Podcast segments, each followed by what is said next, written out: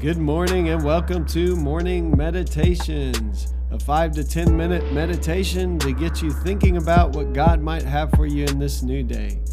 I'm your host, Pastor Nate Cook, so we hope you'll enjoy your meditation for this morning.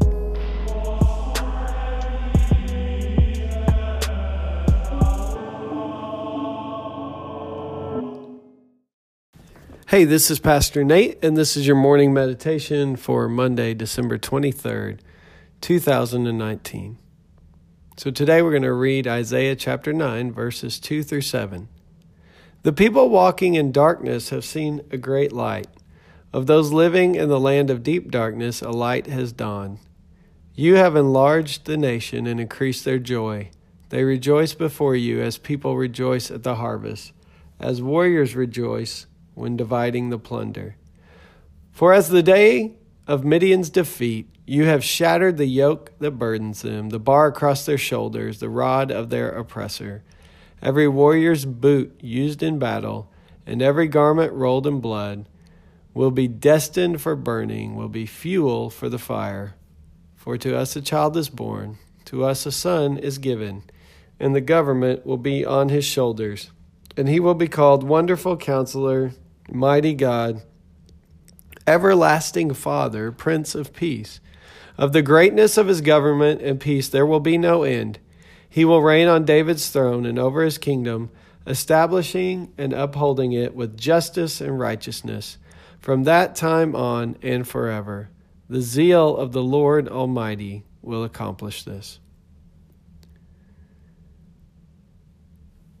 Wow, this is a, a beautiful passage, and it's a passage about light coming into darkness. And, and this is the nation of Israel.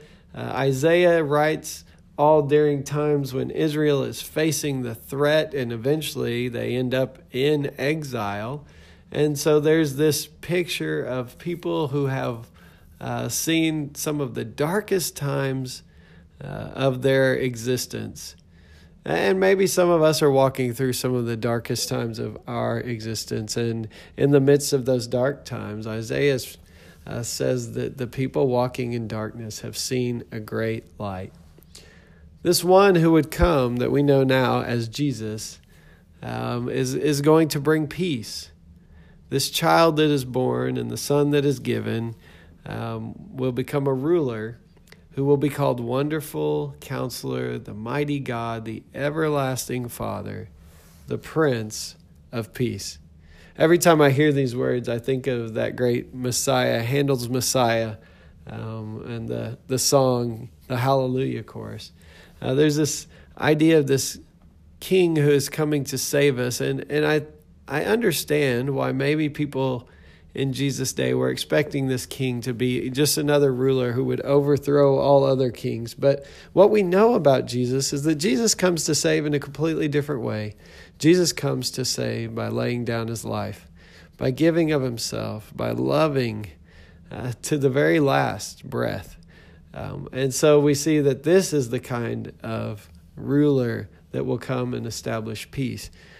Because if violence just continues and violence uh, snuffs out violence, then what we have is just a spiral into more violence. But by dying, by laying down his life, Jesus does come peacefully. And he brings peace and he wins uh, the victory through the peaceful laying down of his own life. So, what that means for us is that this Jesus has come to give us peace and that he is reigning on David's throne and that he is ruling today and that he can rule and reign in our lives. And that as we surrender to him, as we lay down our lives, as we choose to give ourselves to this Prince of Peace, what we find is peace with God and peace with our fellow men and women. Um, I hope that this Christmas season that you're able to find that peace. Uh, I hope that you're able to trust this Jesus who has come to rule and to reign, but not in the way that most leaders rule and reign, not through power and violence and coercion, but through love, uh, through laying down his own life uh, for us. And as we trust that kind of love and that kind of mercy and that kind of forgiveness, what we find is we find peace with God.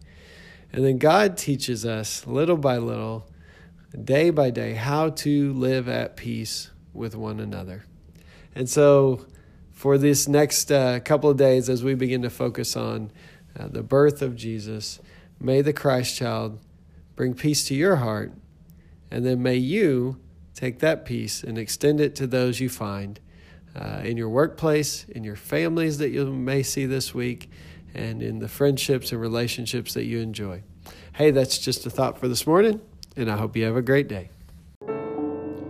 Well, thanks again for joining us for this morning meditation. Hey, do us a favor rate us on iTunes or even leave some feedback about our podcast so that other listeners can know how much you enjoy your morning meditations. Hey, have a great day.